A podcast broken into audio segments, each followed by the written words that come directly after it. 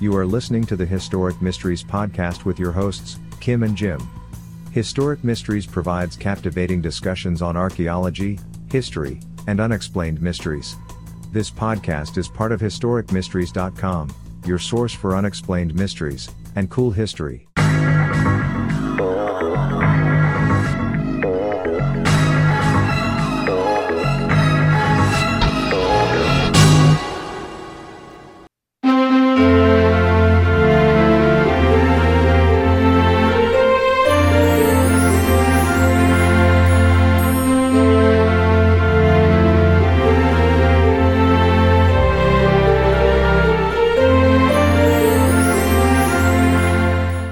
Just heard the 12 Days of Christmas, one of our most beloved Christmas songs of all time. The famous tune is catchy and has been rewritten and re recorded countless times over the centuries. In 1979, Hugh McKellar, a hymnologist, published a book that he called How to Decode the 12 Days of Christmas. In it, he proposed that Catholics who were unable to legally practice their religion from 1558 to 1829 in England composed the lyrics as a catechism or lessons to secretly help young Catholics remember their faith. Since that time, others have suggested the same thing, and thus the urban legend about the true meaning of the 12 days of Christmas began. Today, many people believe that there are encoded Catholic messages within the lyrics. The phrase 12 Days of Christmas is a religious concept based on the stories about Jesus in the Bible. The amount of time it took the three wise men to travel to Bethlehem and proclaim Jesus as the Son of God is generally called the 12 Days of Christmas by most Western Christians. Instead of the Epiphany, or the proclamation, some Christians believe the 12th day is the day Jesus received his baptism. The first day of the 12 days falls on December 25th, while the 12th night is the evening of January 5th and often involves festivities. The 12th day, called the Epiphany, falls on January 6th and marks the end of the Christmas season. Thus, at the very least, the name of the song certainly references the Bible. The rest of the lyrics and their meanings are controversial. On one side of the debate are those who believe that the meaning of the 12 days of Christmas lies buried in hidden religious messages. Others believe that the song is and always has been a fun secular piece, simply designed to entertain merrymakers during the Christmas season. According to David Mikkelson, who addressed the controversy on Snopes, quote, although the specific origins of the song the 12 days of Christmas are not known, it possibly began as a 12th night memory and forfeits game in which the leader recited a verse, each of the players repeated the verse, the leader added another verse, and so on until one of the players made a mistake, with the player who erred having to pay a penalty, such as offering up a kiss or a sweet. End quote.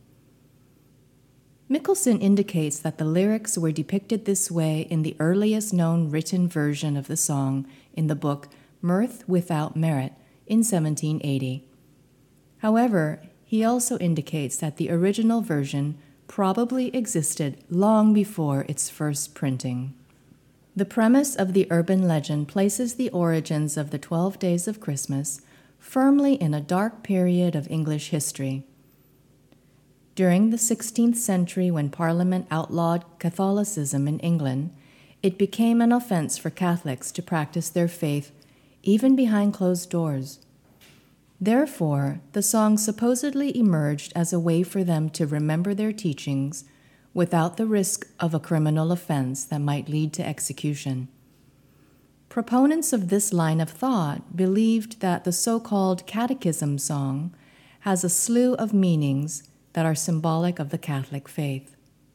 According to the Catechism theory, the true love who sent all of the gifts in the song is not an earthbound suitor or partner, but refers instead to God Himself. the recipient of all the gifts is not one person. Anyone that had ever been baptized can receive these gifts. Additionally, each gift represents a biblical concept. The partridge is a symbol of Jesus Christ. The two turtle doves are the Old and New Testaments found within the Bible. The three French hens represent the trio of theological values of faith, hope, and charity, or the Holy Trinity. The four calling birds may either refer to the four evangelists or the Gospels of the New Testament. The five golden rings could be the Pentateuch, the five books of the Old Testament. The six geese are the days that it took for the creation of the world. The seven swans are the seven sacraments or gifts of the Holy Spirit.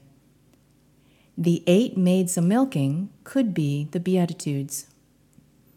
The nine ladies dancing are the fruits of the Holy Spirit. The ten lords a leaping are the Ten Commandments. The eleven pipers piping refer to eleven apostles that remained loyal to Jesus. Finally, twelve drummers drumming are a dozen points of doctrine within the Apostles' Creed. As Mikkelson argues, Protestants and Catholics believe in the same Bible, albeit different versions. Thus, the supposed messages in the song apply to both religions, and Catholics really had no need to encode commonly shared beliefs. An alternate version of the legend states that it was Christians who created the poem during a time when Christianity was illegal. This is debatable, as the celebration of Christmas would most certainly have also been prohibited. However, the lyrics expressly mention Christmas throughout. It was not uncommon, however, for poems, songs, and catchy chants to serve as catechisms.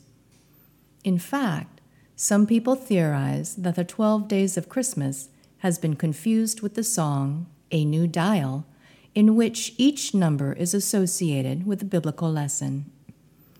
Here's an example. In those twelve days let us be glad, for God of his power hath all things made. What are they that are but one? What are they that are but one? We have one God alone, in heaven above sits on his throne. What are they which are by two? Two testaments, the old and new, we do acknowledge to be true. And on and on. Except for the name of the song, which references the story of Jesus, there is no evidence that each gift symbolizes a different religious tenet. It's a bit of a stretch to say that nine ladies dancing really means the fruits of the Holy Spirit. And since when do hens represent the Trinity?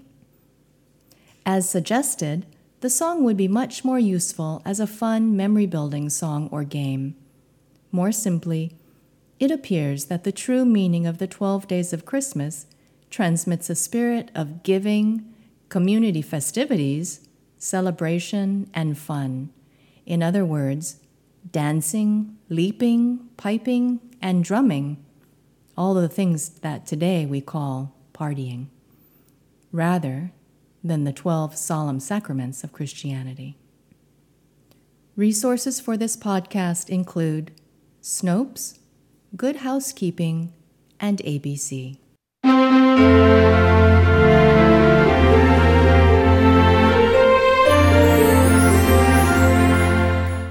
Did you like this podcast? Visit historicmysteries.com for more articles on unexplained mysteries, true crime, cool history, and archaeology. You can follow Historic Mysteries on Facebook, Twitter, Instagram, and YouTube.